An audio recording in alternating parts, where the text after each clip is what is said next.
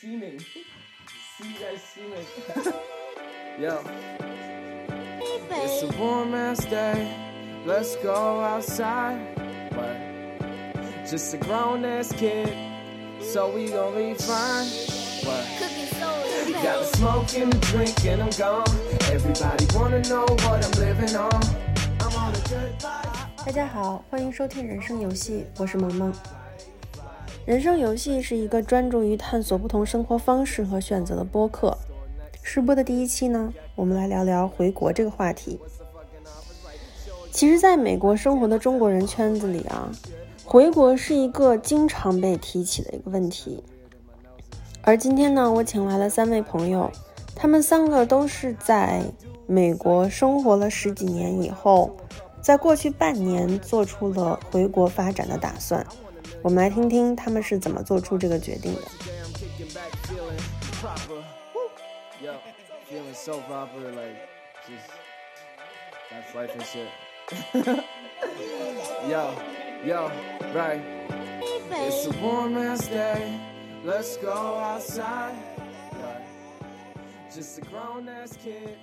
今天呢，我们请了三位朋友，Rita、Wendy 还有 Clear，他们三位呢都是在最近半年做出了决定回国的这样的一个打算，所以我们今天请他们过来聊一聊他们是怎么做的这样的一个决定。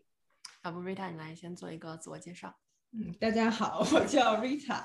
呃，我现在呢在呃 Google 做产品经理，然后我呃来美国差不多十二年了，呃，我是在北京读完高中以后就来美国读的本科，然后读完本科以后就直接搬到了湾区工作，然后在湾区也是待了呃八八年的样子。就是我我之前在国内待了六个月，然后六个月中我反正是决定啊、呃就暂时回国工作一段时间。Wendy，你来介介绍一下。哦，好，嗯，呃，大家好，我叫温迪，这个我我也是在美国待了十二年，我们跟他我跟瑞夏同一届的，对，然后呃，不过不在一个学校，但是同一年来的，然后也是我是研究生毕业之后就来湾区，然后在 Google 工作，然后是呃是这个主要是做这个算法跟 backend 的，嗯、然后我也是最近在国内待了半年，然后决呃差不多决定回国，呃就就是待在国内，对。大家好，我叫 Clare，呃，我也是就是在深圳读完中学以后，然后来美国读大学，然后之后在加州工作，期间也去伦敦工作了一年，呃，然后在美国总共待了十一年左右的时间，嗯、也是就是之前半年在国内体验了一下，然后现在准备回国。嗯，所以我们接下来要不要你们先来跟我们讲一讲你们过去半年都在国内干了点啥？嗯，呃，我先开始吧。我半年在国内就是呃，总结一下，就是远程工作加放飞自我。远程工作，就是因为呃，因为 Google 的原因，可以远程在国内工作，所以就是每天按照加州的时间啊起来打电话跟团队就是呃推进一些项目。然后剩下的时间基本上从早上十点开始就可以开始放飞自我了。所以我我我是一个很喜欢旅游的人，所以我用这六个月基本上在国内就是转了一下祖国的大好河山，啊，去了西藏啊、新疆啊，就是一些比较远的地方，然后自己原来也没有去过的地方，啊，了解了很多这个风俗，就是风俗人情吧，然后觉得收获还是很大的。嗯嗯，瑞塔的朋友圈非常令人羡慕。就是大家说我在大大家可以在我的朋友圈上走遍中国，云游 中国。好爽。温蒂呢？嗯呃，我我就是另一个极端了，我这六个月我基本上就是一直待在家里，哪儿也没有去过。嗯、对，然后最远的就是上周去了一下杭州，去了一天还是出差。然后我大我是跟着欧洲时间工作，所以我是下午到半夜，呃，四点到十二点工作，然后活动时间就是早晨。嗯，然后时间是因为你的客户在欧洲吗？哦，对，因为就是对最大客户在欧，然后我那个项目刚好要跟着欧客户的时间走，嗯然后对，然后嗯，我我基本上就是在家待，然后看书，嗯，这个基本上，然后远程工作，嗯，然后跟一些朋友聊，就是聊了一下，就之后做什么吧。Claire，对，呃，Claire，嗯，我在国内也是，就是早上工作，凌晨到中午左右的时间，然后下午就可以出去自由活动，啊，包括周末。我是先在北京待了三个月，因为我是深圳人，我想体验一下在北京生活是一种什么样的感觉，然后也体验了北京的冬天。然后之后后三个月，我就是回到深圳，待在自己的家里。嗯，我也是待在家里面的时间比较多吧，然后平时就是出去健健身、见见朋友、吃吃喝喝，嗯之类的，听起来都挺爽的。OK，那我们直接进入 meet of the topic，就是回国的这个决定。其实，嗯。你们其实可以从各方面说啊，从事业，从从家人，从 lifestyle 各个方面。然后 particularly 我我个人可能比较感兴趣的就是，比如说你在这六个月当中，你花了哪些时间去 experiment？因为比如说 Rita，我知道你走之前我们有聊聊说，哎，你想要做这件事情，但是你有很多 uncertainty，然后可以用这个东西去做 A/B testing。然后你怎么去经过这段时间有想清楚说，OK，我真的 ready to make 这个 decision。嗯。是的，是的，就像萌萌说的，就确实是走之前的话，就是我将一开始没准备回来回国六个月嘛，本来应该也就想回国两个月，就是想回去看看父母。但是后来因为各种各样的原因，也是因为国内的生活太精彩了，所以就不停的把这个机票给推迟了嘛。但实际上确实都是一个实验的过程。然后呢，因为我一开始想 test，就是因为我其实上因为在湾区也待了很久了嘛，所以就是啊想回国这件事情已经想了好几年了，就至少想了五年了。对。感觉你每次回国以后，回来都是要聊这个事情。对对对，然后我每年其实上都是回国，可能就最多也就待了两个星期，嗯，所以相对国内就确实不是很了解，就每次回国只不过是看看父母而已，然后就匆匆忙忙的回来了，所以就并没有觉得，哎，就实际上就是真正要搬回去住那么久的话，会什么一个感受？所以这回搬回去六个月，至少对我在对国内适应的很多东西上，就是给了我很多的信心。实际上，嗯，就是我觉得从一就是从跟家庭的这个方面，就是我觉得我回国最重要原因还是因为想跟父母待得更近一点。然后像这种这种很多这种陪伴吧，也是是我觉得原来每年回国两个月是不可能实现的很多事情。比如说，你可以每星期回家吃一顿饭，或者你可以就是。他们比如说每个月去一趟医院，你都可以陪着他去医院，就是就是这种这种这种呃这种点点滴滴的日常陪伴，像我觉得就是远程是很难做到的，就这可能是对我回国最重要的一件事情，就最重要的决定之一吧。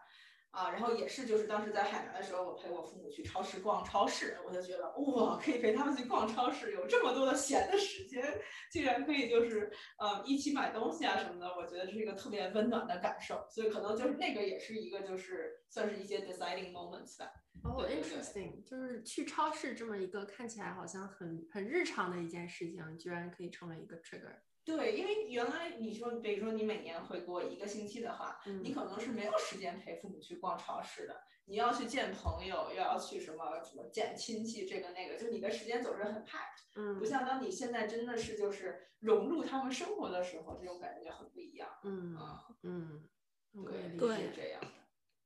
哦，我非常同意，因为。就是我住在家里面的时候，也是非常享受跟父母的这样的时光。就是，呃，每天，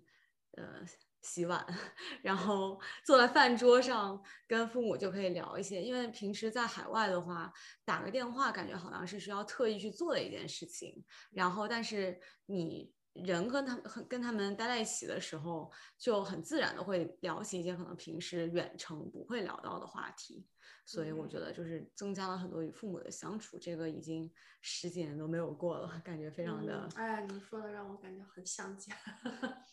是的，是这样的。对，温迪需要分享一下。哦，家庭。我我觉得就是我们反正应该要先说一下，我们都没有小孩儿，所以这个应该是很大一个就是不一样的地方，那就是只有考虑父母嘛。那我对我来说，回国这边没那么大感触，嗯，就是因为这个，我我爸我妈我我爸我爸妈就是在我爸西安，我妈在非洲，这个情况就差别就就我回来也就去了西安一趟，我还是跟这个呃公公婆婆家里住在一起。然后那我们在美国也是这样，所以就其实对我来说没有没有区别。所以我这方面可能感触不多吧，嗯，就回去陪了一下我爸，那当然是很开心的，对，然后嗯，但可能我还没有这方面的感受吧，对，对，太家人好不好？哦，对对对，哎，我以为你要把这留在婚姻部分说，对对对，那当然就是最重要的就是我老公在国内，那这个肯定是一个决定性的因素，这基本上就是直接造成我愿我要回来的，就是最重要因素吧，对。然后那在一起就是很很开心，嗯，肯定是很开心，对，对，family 这部分我就我就是差不多就这样，对，嗯，那那我们要不要直接顺势录到就是恋爱婚姻，顺便可以加加下就是对于未来就是 family 这一块的大概的想法，嗯。我那我我就是我就是肯定是把 family 放在绝对的第一位，就是，呃，就是考虑到，因为我觉得现在是就业极度非常充分的一个情况，但是我觉得这样想，就是婚姻肯定是最珍珍贵的嘛，就这么长久的这个呃 trust 跟这种陪伴，呃，就就是对，所以这个在我看来是绝对的首要因素。那那肯定在跟家人团聚的前提下。再去考虑这个工作做什么方面，对，就基本上就在排其他因素。嗯，我我觉得婚姻就就是，嗯，回国吧，嗯，很明显是会感觉回来的时候生活，你一下周围的人会变，接触会变多，比起在湾美国湾区，那么呃，可能呃，对，可能就是社交生活丰富了吧，然后。嗯，但是我我我我想想啊，好像就婚姻还是还是这样吧，嗯，没有太大变化。对，那我在 tangent 有一个话题，就是那个要小孩这件事情，因为国内包括什么鸡娃呀，然后好像也有很大的 pressure 啊等等这件事情，就这件事情有有考虑吗？比如说在国内要孩子 versus 在美国要孩子？啊。有考虑，有考虑。就在深圳，我觉得就是这确实，我感觉反正还是让我挺不舒服的。就是大家这个鸡娃绝对是存在的。就我们家旁边有一个 mall，这个 mall 里面什么都没有，只有你能想象跟你想象不出来的各种培训班，真的非常壮观。整个一个 mall 全部是培训班，就是很吓人的。我是肯定不想在，不想 让小孩在 深圳。这个经历这样的事儿的，对，这个确实很大一个 concern，非常夸张，嗯，特别特别夸张。然后，嗯，家长还有同龄的生孩子的，就是这些呃妈妈们见面，永远都是这几个学校的名字，永远都是呃去哪儿上。就我觉得就是 unbelievable，我是非常就是很郁闷的，就是所以我不太想在国内生小孩儿啊，也不太想让他们经历这种可怕的鸡娃。鸡娃式的教育，对，这是我的想法吧。嗯，对。那你们两位呢？你们有没有想觉得说，因为你们的 situation 不太一样，有没有在这方面有思考？就是说，在这边建立就是 relationship，或者是还或者是在国家？对，因为我单身，所以说就可能这个话题离我还稍微有点遥远。但是我个人就是目前可能没有感受到太多鸡娃的这样子的压力，所以我个人对于在国内就是养育小孩儿还是觉得是挺好的一件事情，因为我个人的这个中学时光过得非常开心，然后。我现在很多好朋友都还是以前初中、高中的，然后这次回深圳跟大家玩儿，也是一起去玩密室啊，或者说玩桌游啊，就觉得特别特别开心。我其实是非常就是珍惜这种这么多年的友谊，就啊，我觉得这个就是尤其中国文化这样子的价值观培养起来，就可能是你必须要在人生的那个阶段。有过这样的经历，你才能认同这样子的文化和价值观。就是我认识的一些，比如说在美国长大的 A、B、C 的这种家庭朋友的小孩儿，就他们可能相对来说就更加美国化，就是不太了解中国的文化，也不把自己看成是一个中国人，我觉得这个还是挺大的一个影响。就我还是希望，呃，我自己的小孩能够更加接触中国的文化。所以说我不管他小的时候可能幼儿园、小学可以在美国上，但是就是中学的话，我觉得回国上还挺好的。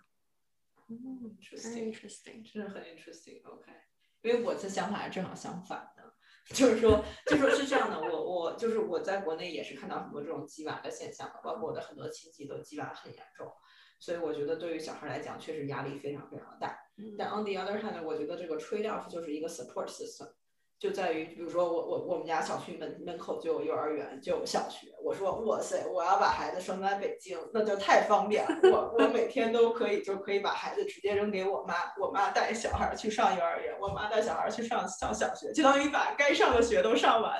然后到初中的时候或者到高中的时候再 decide，哎，你想在中国上学，还是在美国或者别的国家上学？其实我跟你的想法正好相反的。然后，但是我其实很很认同就是这个中国文化这个事情。嗯，因为我确实觉得就是，嗯，就我是我我我我不管这孩子生在哪里吧，但我希望这个孩子是对就是中国文化有或者对作为中国人来讲是有个很强的认同感，身份上有很强的认同感的，包括一定要会说中文，然后因为真的是就是就是文化中国文化非常的这种博大精深嘛，所以我觉得还是有。就比起比如说美国文化或者别的文化来讲，我宁愿让他 是学习中国文化 first，然后再 expand to the rest of the world 这么一个感觉。嗯，对，嗯，所以我是希望孩子可以在国内就是接受教育，但是最大的问题就是，呃，接受教育的竞争压力确实特别大。就我看我任何亲戚的孩子们，这个这个这个上学上的，就比我工作简直就是忙上了千百倍。而且可能跟我经历的东西完全没有办法相比。嗯。我也觉得不一样，对，我觉得就已经有点就是不不合理了，就是严重的不合理，所以就是我觉得已经完全偏离了我能接受的范围了。对我是不 OK，绝对不 OK。但是我在想，是不是也是就是一代一代人的想法不一样？就比如说，当我们就是八零后或者八五后教育孩子，有更多这么一种竞争的意识，然后等比如说到九零后再去教育孩子的时候。就是想法就没有那么的，就是就竞争就没有那么那么那么那么强烈了。我对这件事情的理解，其实是因不是说八零八五后的这些家长想要鸡娃，而是说这个 system 这个这个教育导致鸡，就是对佛你都佛不了，在这个在这个系统。我我同意，对，就我之前看了一个说法，就是很多家长一开始都很佛系，说啊我的小朋友这个开心就好。然后说，就好像一一好像是这样，就我不太确定，好像一年级、二年级，呃，是不可以公开成绩的。然后呢，这些很佛的家长突然趴到了三年级，看到了这个成绩，发现自己小孩倒数第一的时候，整个心态就崩掉了。就是就是，反正我觉得这个 system 是有点问题的啊。就是我我强烈认为这是有点 prisoner dilemma 的感觉的。就是就是说，你体系这样逼迫的时候，你你你想佛，最后你就会变成到就是很差。就是我不就比如说我不喜我很讨厌这种 ranking 的 think 这种这种方式啊，就这种这种 thinking 的这种这种 pattern，但是 it's everywhere in China，就是我很讨厌这个事情，而且这个事情我我相信我的小孩没有办法抵抗每天被无数次的冲刷，就哪怕我跟他说哦 ranking system is not the only way you look at things，但是他很可能每天在学校都要被灌输这样的思想，我觉得我是很难与这样的一个。浪去抗衡的，我的感觉是这样，我是非常不喜欢这种东西。我们小时候也是这样的呀，还是你你们小时候？对，但是我我就是觉得我小时候，但是 of course 我希望我小时候能够接受至少在我看来比较正确的呃事情吧，观念吧，嗯嗯，对我还是我觉得这个事儿我是真的是特别特别不喜欢，真的特别不喜欢，嗯。我其实对这个感觉还好，就我不确定是不是因为我就是隔得太远，站着说话不腰疼。但是我目前的感觉是，我觉得，嗯，正确的价值观，家长也可以给小孩灌输。就我很确定，我以后会是一个很佛系的家长。我爸妈对我就很佛系，就是，嗯嗯。但我就是觉得，我是觉得很难，就是说，可能你小宝他本来很健康开心，他如果在一个体系下每一天都被灌输着一个呃排序思想，那样一个排序思想中，他如果说实话是哪怕很聪明，心态很好，时间达不到那儿，或者说没有刷过一百遍，可能就是在考的时候就比别人慢了那么几秒之类的啊。就这个是我觉得是一个强迫的东西，我觉得这个是属于系统的问题。对我我我我非常希望国 国内的这个教育的整个都能够向好，呃，系统上的制度上的向好吧。对，我觉得大家才敢生孩子，真的，真的是不敢生。我就是说白，也不是钱的问题，就是不敢生。嗯，我是不敢生啊，真不敢生。对，anyways，OK，我们我们拉回来，我们这几个都没有孩子的人，居然在今晚上这件事情上。OK，那我们来聊一聊这个事业方面吧。就是这肯定现在对我们来说还是一个最大的一个思维思考的。呃，维度嘛，嗯，要不 Claire 你来先讲讲你从事业的角度来讲，你现在是怎么考虑的？我其实挺非主流的，就是我之前一直都在谷歌工作，然后也换了很多不同的 team，做过很多不同的就是工作的种类，嗯，然后我。之后回国，我其实是准备做一个自由职业者，就是做一些自己感兴趣的项目。然后比如说，呃，有个 idea 是关于一个社交呃社线上社群的平台，然后希望可以让志同道合的人能够更容易的找到这样的一个有归属感的群体。然后另就是我可能也会想去宣扬一些我所认可的价值观以合适的形式。就这个就不细说了，对，呃，但是呃，我之所以做这样的决定，是因为我个人感觉，就是在一个大公司里面向上爬，已经不是我所嗯有激情的领域了。就是我觉得，可能我在这样子的生活方式里面已经过了太久，然后现在我就希望，我我我觉得我自己是一个非常嗯需需要自由的一个人。然后我非常遵从自己的内心，希望能够想做什么就做什么，所以这也是我这个从心出发，这个呃追寻自我的一个起点吧，希望能够尝试成功。嗯。这跟你最近这个 spiritual awakening 是不是有相关吗？呃，对，spiritual awakening 已经不是最近了，已经是三年前，两最近两三年。对，呃，有有很大的关系，就是因为就是 spiritual awakening，我换一个词吧，就是说就是这个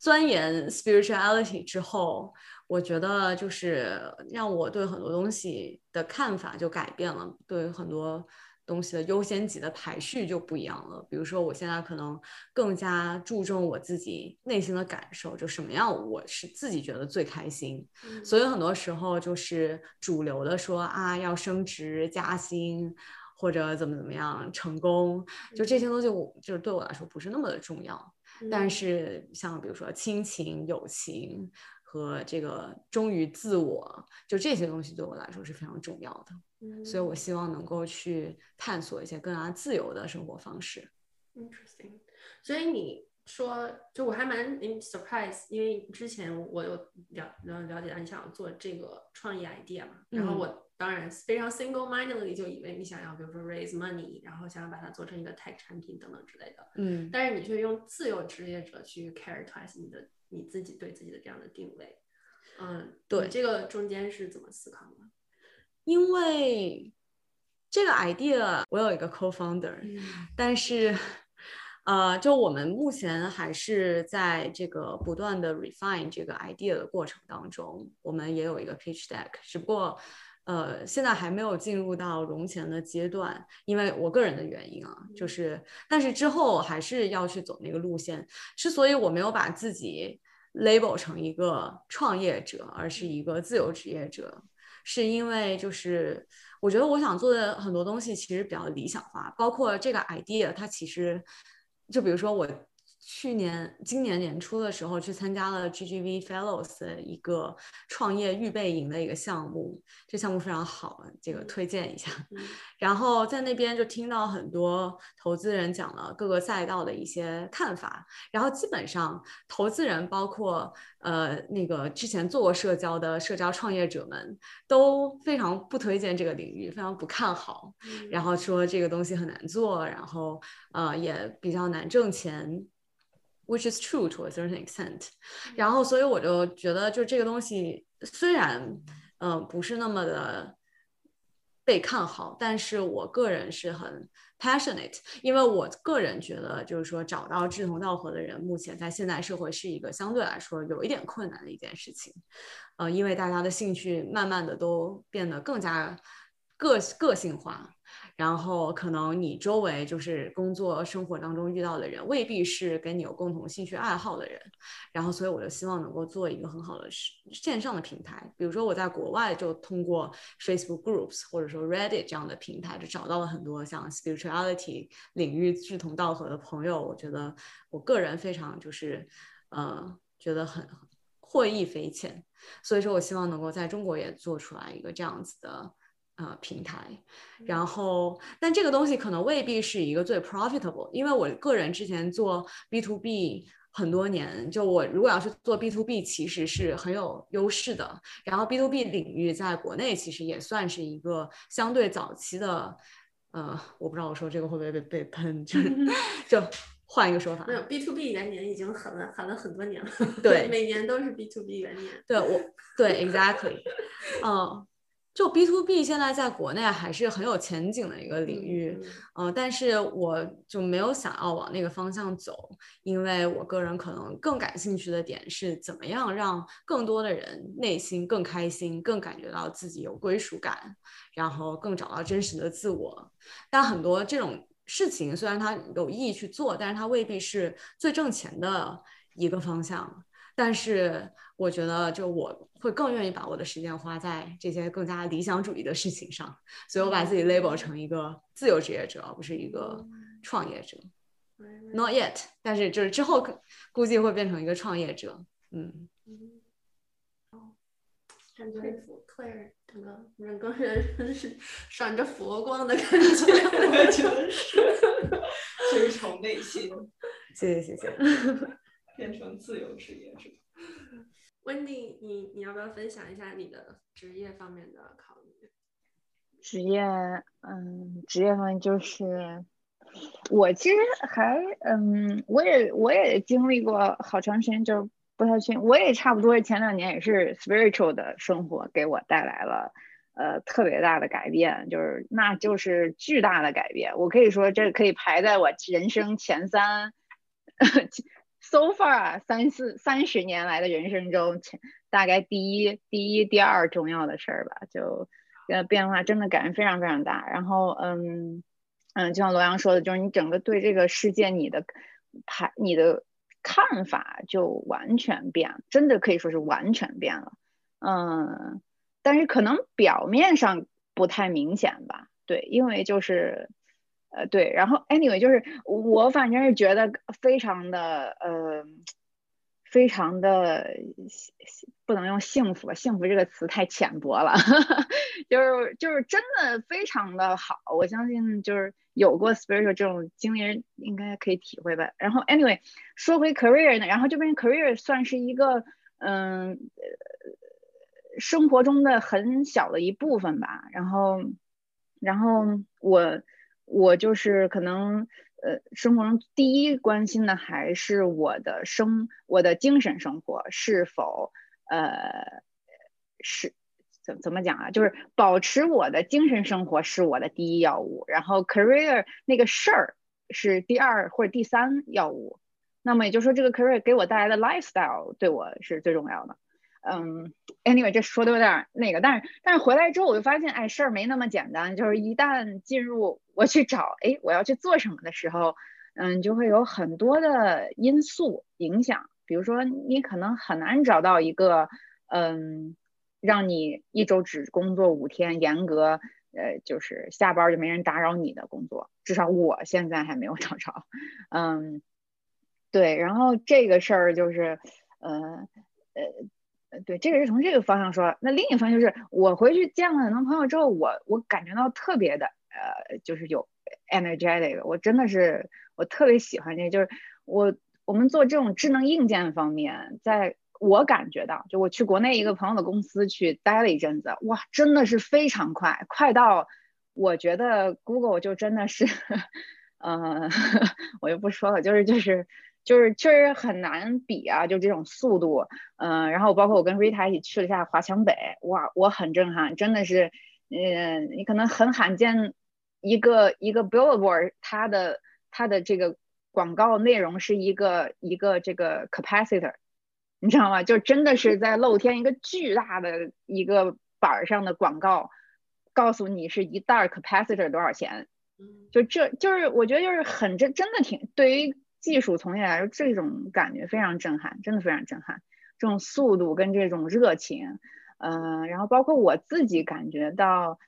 国美国的和那种很 hardcore 技术啊，我觉得跟中国没有差的那么大了。对，这是我一个很强烈的感受，就是技术上没有那么那么大的壁垒了，然后没有那么大差距，然后中国速度又如此之快。对吧？就是这个真的是太震撼了，所以，嗯，从很多角度来说，我我想要创造东西的话，我觉得在中国是更快的，而且跟人的沟通上真的非常快，就是可以说信息很混乱啊，这个就是你要花很多时间去甄别，但是就是真的快，而且我觉得大家对于往前走的那个意愿是很大的，就这一点让我真的就是觉得，嗯，特别的兴奋，真的是特别兴奋，嗯。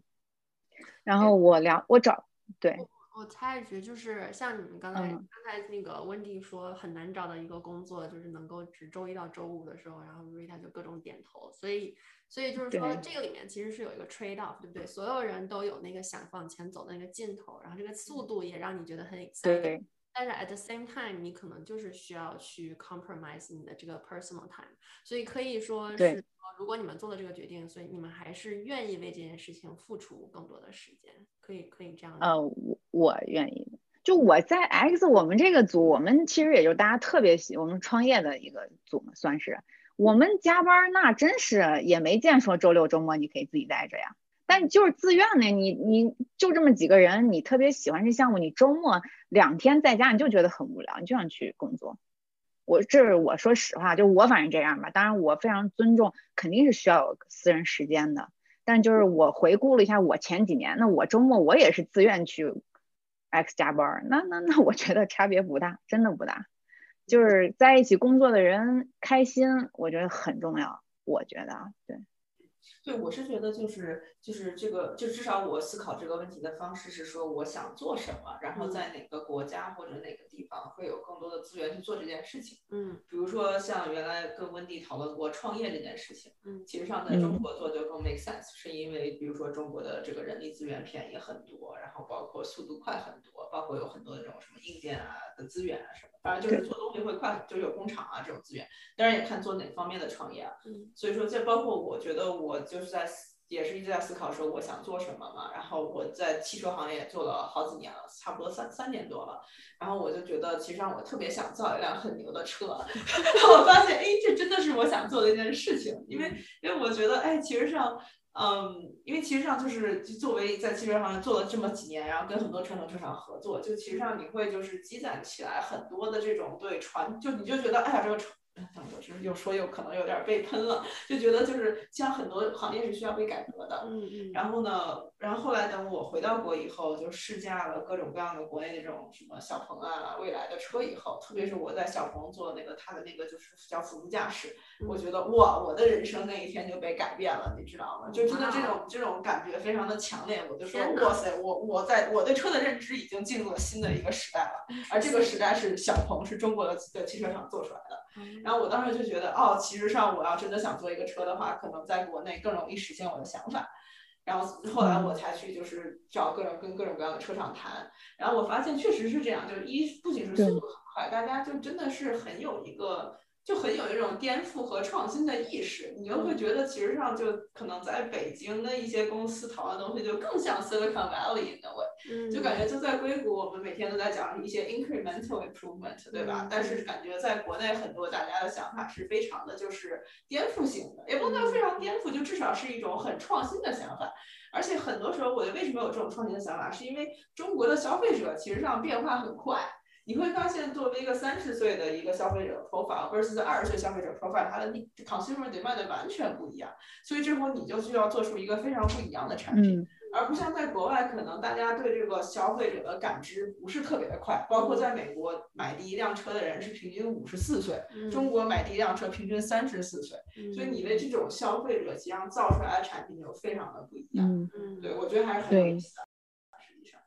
对，是我哎，我这个可以说，我去了嗯那个试驾呀，未来我我真的我就是觉得太棒了，就是 unbelievable，so cheap，就是就是就是真的很就是相对未未来算是贵的，就是说拿其他的电车的价格真的很便宜，真的叫体验非常好，就是我我我这个实在是觉得嗯其他国家呃也不是其他国家，当然有特斯拉，就就是这个感觉很震撼，真的很震撼。各方面吧，对，好，而且就是他们的下一个体验推出的时间特别快，就是这个对，真的特别快，是特别特别快，就是真的是能想到就能做到，就看你能不能想到。对，哦，我刚瑞塔在讲的时候，我刚有个特别强烈的感觉，就是说，比如说我们，尤其是作为工程师，不，当然很多人就是，当我们总说我们去用第一性，呃，第一原则去思考的时候。就是我在美国的感受是对我的思考是这样思考的，可是落到我做的事情上，往往只有我手头的一件事情。但我在国内的感受是，我用第一原则去思考完了，我是真的可以从原则去 build 一件事儿的。就是哪怕我可能刚回来，但是就是你会你会发现，当你有这个想法，如果是对的时候，会有无数人来帮你，就这个感觉特别特别的。好，真的特别好。我觉得是在哪里呢？是在于你的 social connection，还是在于你的就是可以跳调配的资源，还是说整个大环境的大家的这种？嗯，好问题。呃，我觉得你刚说的三点都有吧，肯定是有，就是说你的一些 connection，呃，我觉得也有就是对于你的思考的认可，嗯，那当然也有就是这个大环境，它确实人人都想。往前走，而不是人人去说哦，this is my role，呃，那我就只做这个事儿，就是大家不是那么个想问题的方式，对，大家更多的是你有想法很好，那我马上来 support 你，因为我想跟你一起做好。就我这感觉在，反正我没去北京，也没去加拿大，但是深圳真的特别明显，可能就像那句搞笑的说的是，来深圳不搞钱，难道谈恋爱吗？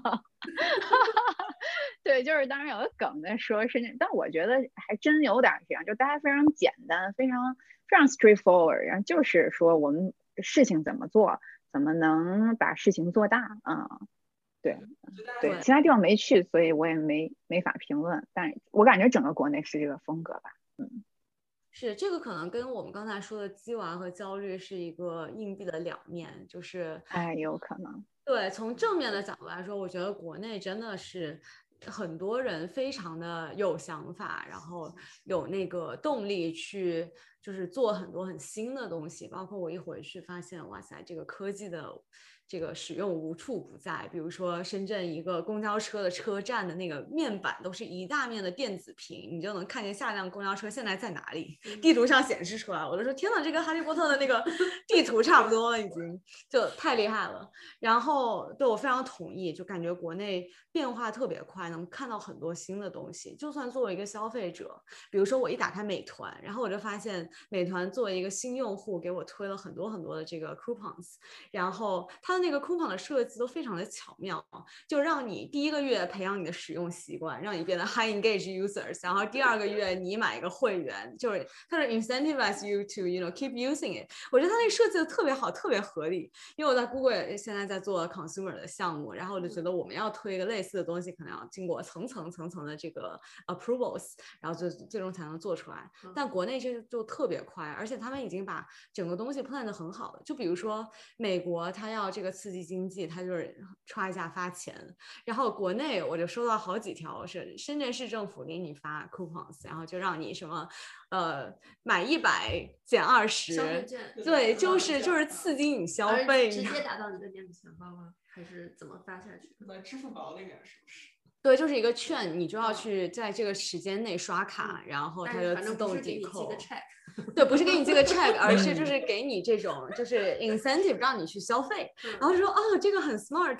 然后就会有很多这样子的事情，包括就比如说生鲜这个外卖，呃叫什么？嗯，呃生鲜这个叫什么？生鲜优选什么？就是社区生鲜。社区团对社区团购，类似社区团购的很多就是生鲜购买的服务，就开的到处都是。比如说最近有一个什么钱大妈开进我们家小区了，就是一个冰柜就放这儿，我就看到他在那儿从一个完全没有任何东西的平地，然后接出来一根线，然后装了一溜的冰柜，然后就开始这个里面放进菜，你就扫一个 QR 码还是什么的，然后你就可以买菜，然后它就自动给你这个。呃，付款就很像 Amazon Go 那种，然后但是它就直接开进了我们的小区里面的正中间，然后我就整天能看见这种非常新鲜的事情不断的出现，我就觉得 Oh my God，that's very interesting。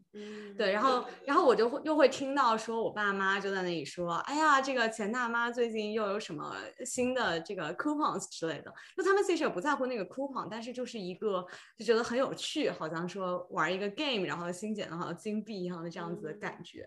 我就觉得就是。是很很有意思，就会看到你周围的人，这种消费者对于很多层源源不断出现的新东西的反应。就我觉得这个是一个很 interesting 的一个 feedback。就我感觉我在国内看到的很多新的东西，在美国可能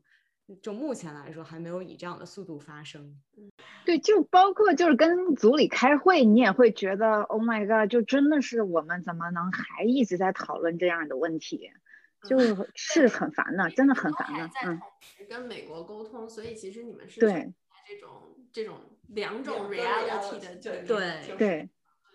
而且我我三号有一种感受，就是在国内大家非常的现实。就我并我一开始可能有时候会觉得这不好，但是事实上真的回来你觉得特别特别 efficient。就首先他现实会逼迫他去思考更清晰，讲话更清晰，就是把逻辑跟你说的更明白。而不是说，嗯，对，就我这感觉很明显啊，就是他们会比如说跟你把事情的要害说的就说的很直，嗯，大家不愿意去浪费时间，就是我觉得这个是我我我觉得特别好的一件事。但当然还有一点就是你会发现国内信息特别特别多，就是你比如说你买个房子，哇，根本不是那么简单的交割，背后有无数种可能性以及无数个坑，那这个就是就要花时间成本，这是个缺点嘛。但你就说。嗯，一旦你找到利益跟你 align 的人，那么速度就是比较快的。对，对我还想说，有优点有缺点，对。都很 focus on 解决问题这件事情，就举对对。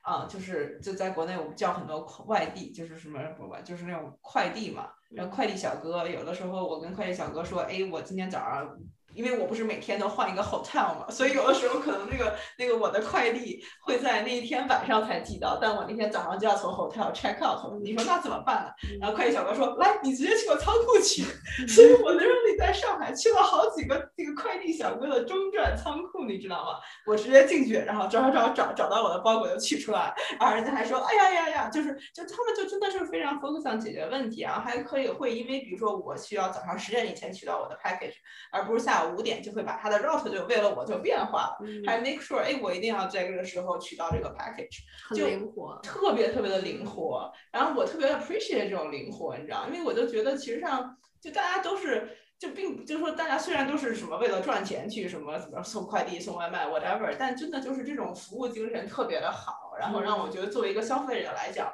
是一个很还是一个很温暖的社会。就一个很 efficient 的、很温暖，就像在美国，我永远不可能想象说，我给 Amazon 打个电话，然后人家说，哎呀，本来应该给他会提前十十个小时给我送到，我觉得这种事儿真是想都不敢想。嗯嗯，是的，我在国内就是同样是快递，那个联邦快递就遇到了完全不同的这种经历，因为我要这个在广广州大使馆要寄一个东西，然后我当时是只去一天，所以我没有酒店，他只能。上门 pick up，而且必须要有一个当地的地址，但我没有地址，我就问说有没有什么服务点可以去寄，然后这个打电话他们也这个不置可否，也没有跟我说行还是不行，我就是搜到了一个地图上的地址，一去然后也是个仓库，但他就说我们这边不能就是给你寄快递，因为就是国家法律规定，因为他们是呃这个海外的这种快递公司，所以就有很多的限制，对，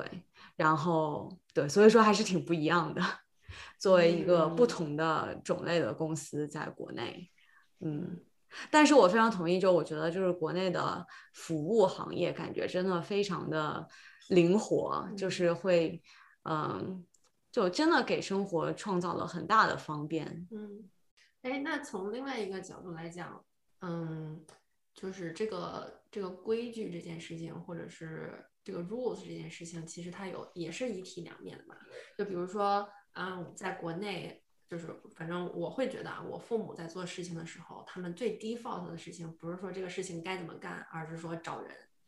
就是，然后所以就是他，然后我爸妈就会说，哦，那如果你要在国内生活的话，你就必须要跟各个口的人能够打交道，然后有 relationship，然后你做很多事情就会很方便。然后 as as a result，你这个人其实你需要去承担很多。可能在美国，我们没有办法就活得更洒脱，可以，我我不想出去吃饭，我不想怎么样就可以。你们会感受到这部分的，就是从规则这个社会还没有那么能够能够 permeate 到我们的生活里面的另外一面。我暂时还没有感受到，但是以后创业的时候就不好说了。嗯。对，我觉得就是我对我就没有感觉特别多，因为毕竟在国内，就是我干的事情除了工作以外就是在旅游嘛，所以也没有什么什么就是需要融通的事情。但是我唯一有感受的就是看病这件事儿，嗯，因为我就是就是因为眼睛的原因，反正就是在国内看了好几次病嘛，然后每次都是大家说啊应该什么找关系啊，然后就父母就各种各样打电话找关系什么的，但后来发现其实上就是。就是后来我们我发现，其实上就是医生也是很就是灵活的一一个一个一些人，就大家就心还是很好的。嗯，因为假如你的眼睛，就比如说你真正有什么问题的话，嗯，他你你实际上自己去就是按照流程去约个什么特需，就是相当于当天挂号这件事儿，你完全是可以被加上排上号的。嗯，所以说就根本就不需，就说可能我觉得应该很多地方是需要关系的，但是至少在我的经历里面，很多东西上是不需要关系的，你就可以去得到你想得到的。服务，而且这个服务可能比在古在美国快很多。比如说我在美国约个医生，我那就一个月往上走了；versus 在国内约个医生，可能你第二天就可以约到了。所以就因为就是医生很多嘛，实际上所以说你你的选择权也是蛮多的。呃，所以我还是觉得 so far 还是一个比较 positive 的 experience 啊。这个蛮，这个可能可能也许跟不同的地域，因为比如说，毕竟我父母在的地方不是一线城市，那一线城市可能更规则化。然后还有就是他们那一代的人可能更习惯某种做事方式。那关于这个回国的这个部分，那我们来下下面聊一聊这个 lifestyle 这部分，生活方式。嗯嗯，对，我觉得生活方式在国内肯定是有好，就说有好有坏的。因为就是我刚刚聊到了，因为工作的原因，就至少假如在国内做一个非常就是传统的工作的话，大家都会就是 expect 你没有什么 personal life，就会导致了你可能周末要加班，包括晚上要工作的很晚，就导致你可能就没有什么时间去就是就是 enjoy 这个 lifestyle 了。但但是 on the other hand，就是好处就在于国内，我觉得就是你不管想干嘛，就选择还是比较多的吧。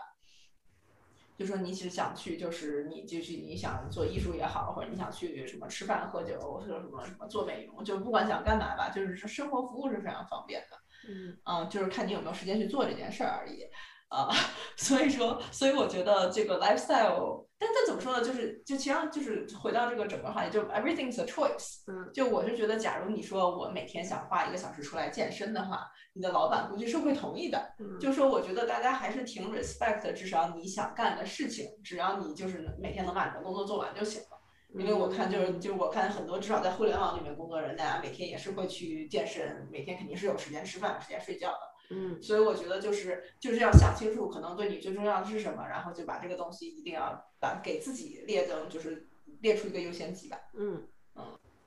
哎，Wendy 呢？嗯，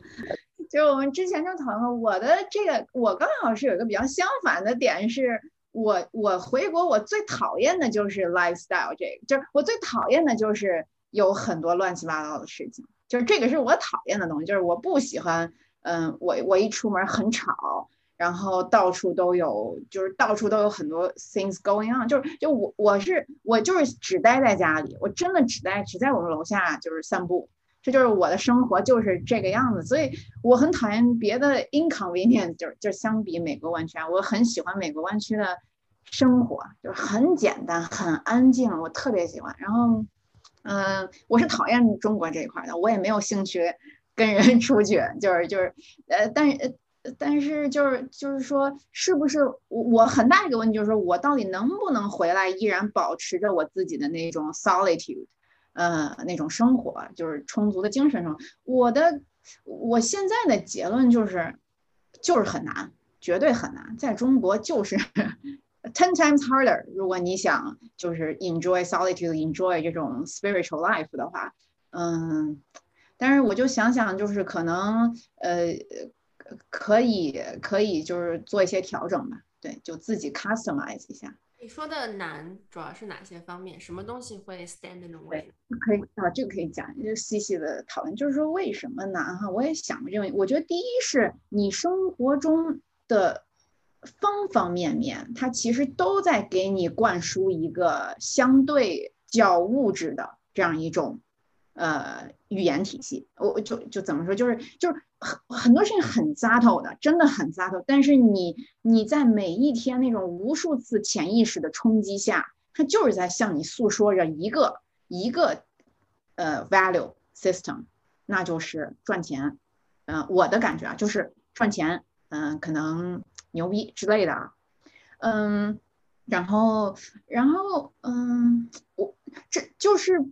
比较包括它体系的设置。你比如说，你就想很简单去买个房子。就是它，你不可能的，就是就会变成你如果是个小白，你想说我省点心，那么完了，你肯定会被坑的巨惨无比。就你你你就是他不给你那个选项，说我只想我想多付一些钱，但但把我的这个自由跟这种简单决策还给我，我觉得这个不太存在。就很可能你所谓的说我想简单点，你就被坑的很惨。就是我不知道我说的清，应该不清楚啊，但是我只是一种。朦胧的这么几个月来的感受就是，嗯，很困难。我觉得在中国，如果真的特别想 spiritual，可能还真得隐居。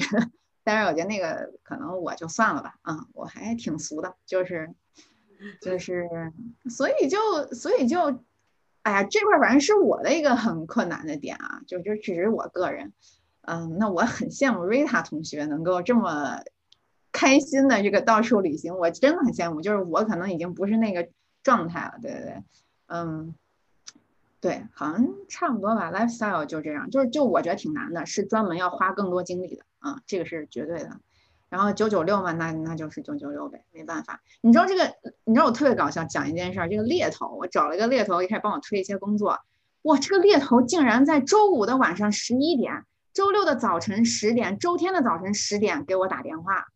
我说是 How dare you？就是 我还没九九六呢，你一个猎头，你谁服务谁呢？就是你怎么能打电话来催我，而且是在我的 weekend？对，然后我就觉得这事儿。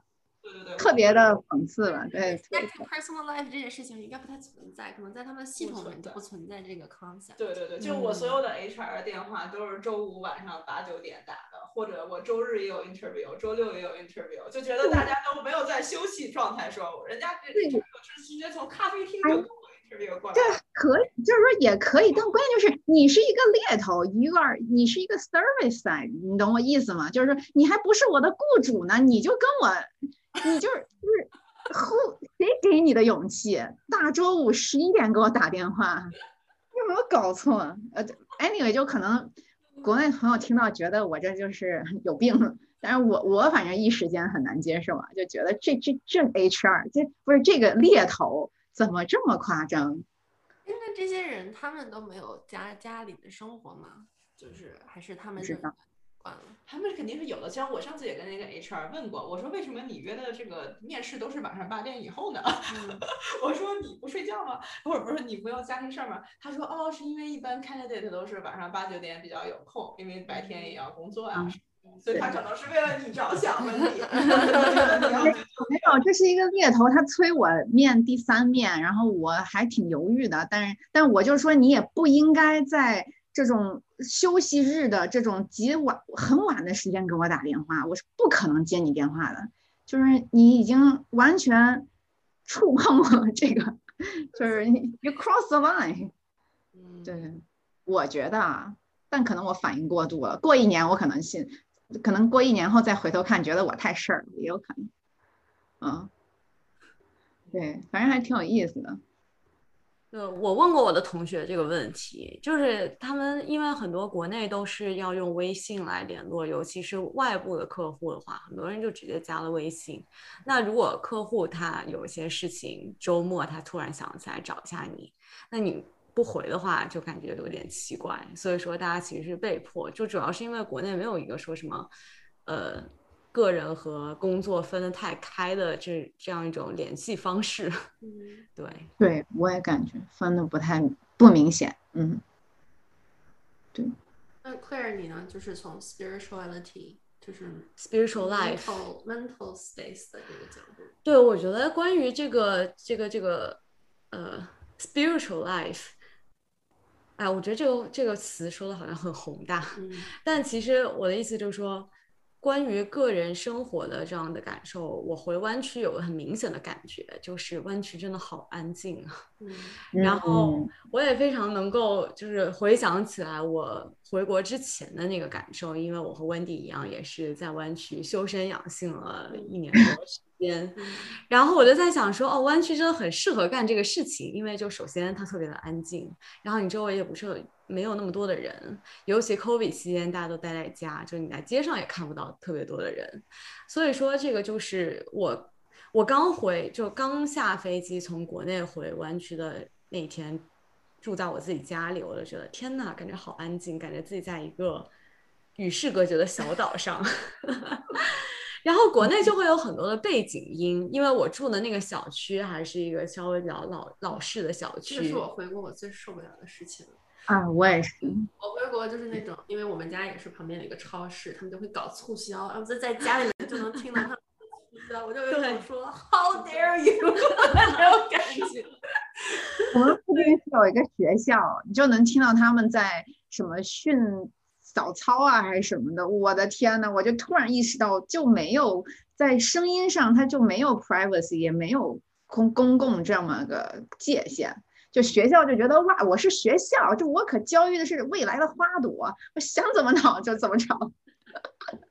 Sorry，我打断你了。没有没有，就我就觉得就是呃，这可能也是一个硬币的两面，就是说在国内呃，比如说。这个我就会回想起我的小学的时候，因为我就会听到有这个，现在可能我也不知道是谁，但是估计是小学生，然后放学了就在楼下喊说：“哎，某某某，要不要下来玩儿？” 然后我就想到我自己小的时候也是这样子，就是这个同学在楼下喊一声，然后就好几个小伙伴一起下下楼玩儿，就这样。这个当然会这个增加吵的部分，但是从另外一方面来说，这也是国内为什么就很有这种烟火气息、市井气息这种很热闹的氛围。对，这个其实也是我很喜欢国内的一点。就比如说晚上十一点走在街上，你还能见到很多很多的车，很多很多的灯，很多很多的店还开着，你还可以去吃宵夜，还能吃个三场宵夜。所以说就是。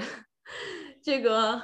国内的生活可以可以可以可以，好了，夜生活丰富可以可以可以，什么海鲜，然后再吃一个冰沙，然后再喝一个酒什么之类的三场，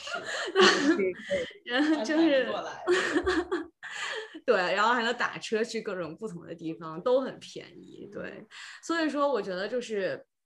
嗯，国内这方面。也是一个取舍嘛，就是说你周围总是有很多的人，然后很多人，很多跟你讲共同语言的人，然后吃的东西也是你所习惯的，就真的有很多很很多很熟悉的感觉，感觉就好像回到了十八岁这个上中学的时候，然后但是就缺少了那种特别特别安静，让你能够一个人待着，只跟自己相处，因为在国内经常你太容易。有外界的东西来吸引你的注意力，比如说你周。围的人，或者说一打开电视看到的节目，然后你一走出去就总会有各种各样的声音，所以说确实比较少时间完全百分之一百的跟自己相处，不像我如果待在这个弯曲的家里面 stay at home quarantine，然后我取个外卖，那个外卖小哥都不会给我送上门的，就还得就是放在楼下 lobby，然后我下下楼去取这样子，就属于真的没有不会有人跟我说话。然后我妈还要这个提醒我说：“哎呀，多跟朋友聊聊天。”我说：“好的，好的，有的，有的。”对，就这样。对，还是很不一样。嗯，很不一样，很明显。对。所以，而且我觉得湾区，因为就湾区可能比较特殊的一点是，它这个天气特别特别的稳定。嗯。所以说，整个人的状态就会让你有一种内心也可以很稳定的感觉。嗯，对。在国内，可能就是说，除非你是已经熟悉了这种内心很稳定的感觉，然后你非常这个有意识的去维护这样的感觉，这样子你可能比较容易维持一个内心的稳定。但是如果说还没有达到那样状态的话，确实比较容易有特别多外界的东西来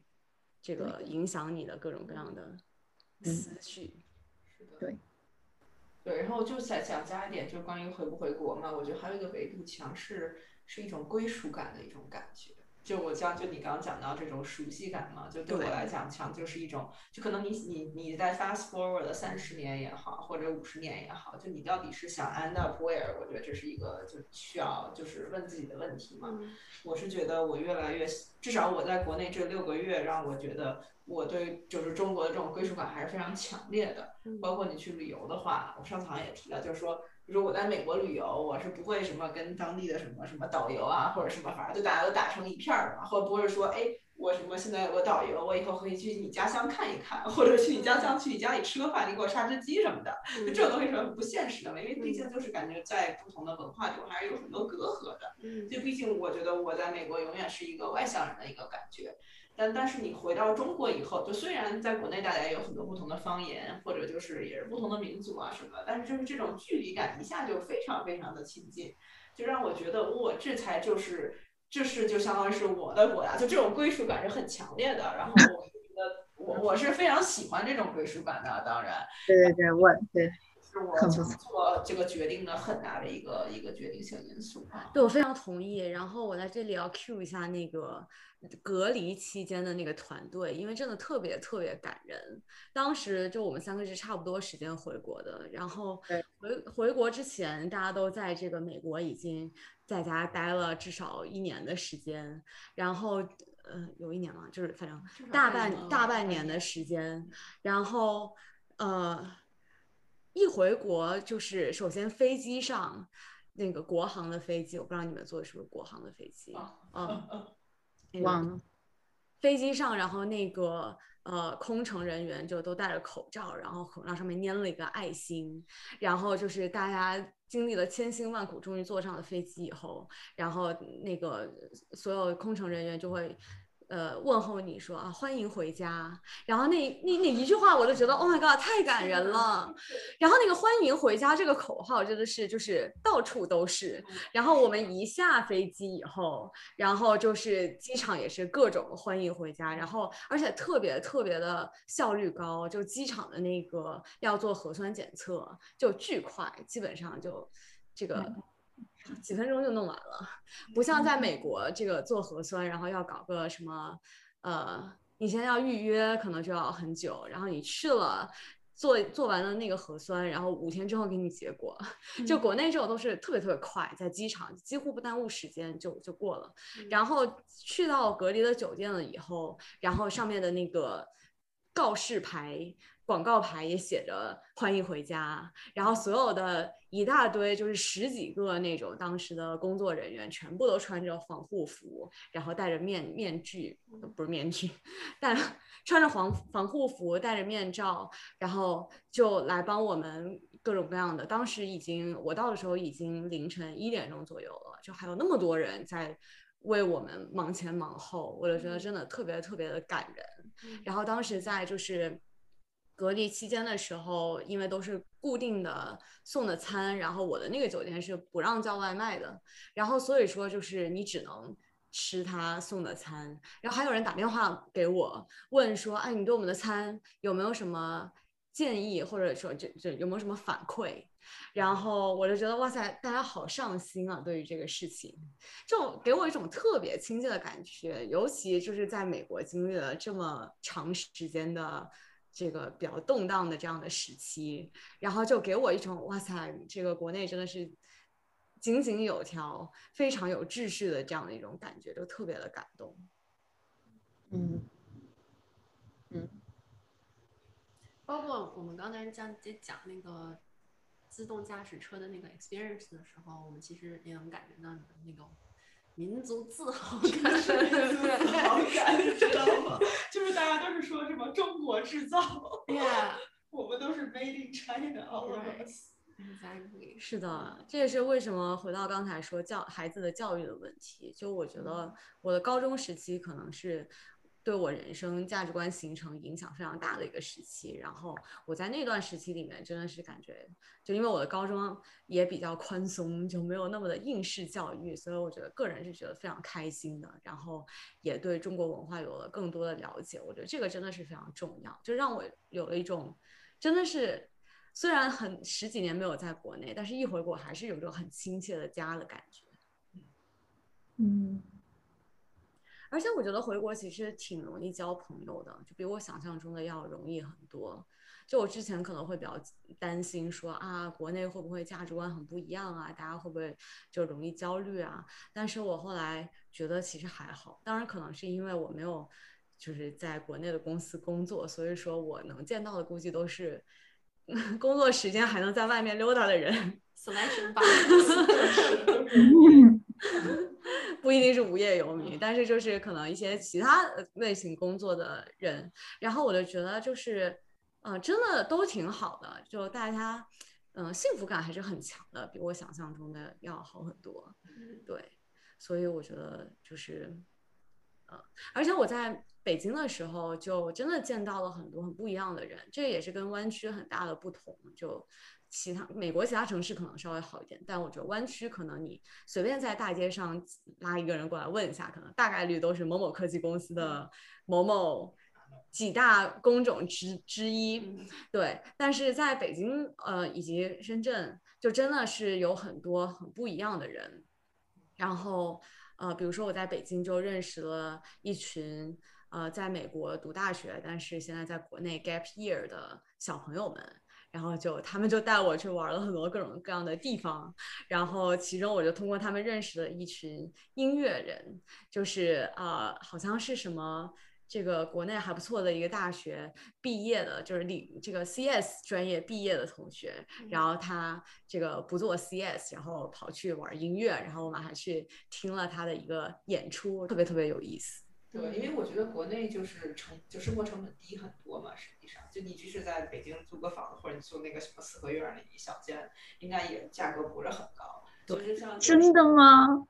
，Rita，这个我怎么跟你感受很不一样？我觉得国内的这个房这个租金跟房价非常可离谱哎，租金差也很高啦，我觉得跟湾区差不太多了。很离谱哪里？就房价很离谱，但是就是嗯，就是我的意思就是说，假如你要是想很呃，就是。叫贫穷，就是低成本的生活，在国内是有很多方式的。对，然后我觉得，因为有这么低成本生活的方式，所以你就有大把大把自由时间去 explore 你真正想干的事情。比如说，你就是去，呃，就是搞音乐也好，或者你就去，像我也没太认识自由职业者，自由职业者，对对对，明白。我哎，我跟你看，可能感受不太。我的感受是在国内同等价格，我是很难找到一个像美国是这种生活 quality 的地方的，安静程度、舒适程度、宽敞程度，就是阳光啊，就是各位，我同等价位，我觉得是很困难的。这个这个，我是这么感觉的。然后，嗯，那看房子的话，其实还好，但是你要把什么阳光啊、空气啊、安静啊算上的话，那就对你可能，呃，诶，对，就就是，嗯，对，我觉得，嗯，是，然后就房价那肯定是离谱，那租金就已经是差不多，两边我觉得几乎差不多了，持平吧，嗯，就很吓人，我觉得便宜很多，应该来我们郊区看一看。没有，我觉得是便宜很多。对，我也觉得便宜很多，而且你再不成还能住。是吗？是不是？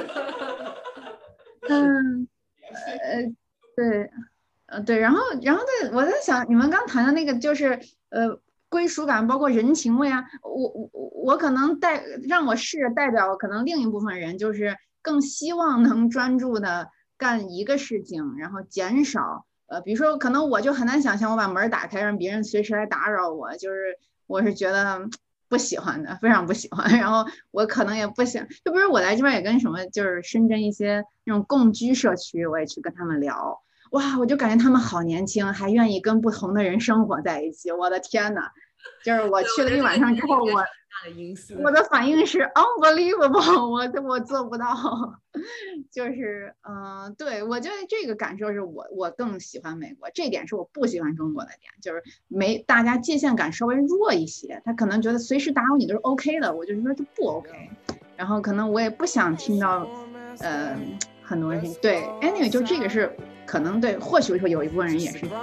像我这样想的。那这个方面，我觉得美国更多，肯定这个东西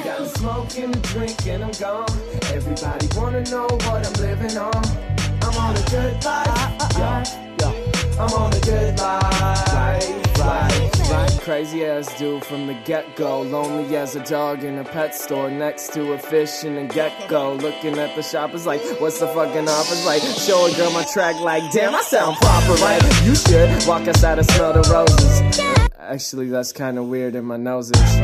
Maybe hit the grandma, ride a bike. Putting out my hand like high five, dude. Psych. I'm just trying to say what up to a couple buddies. Smiling at the sun like I was in the Teletubbies.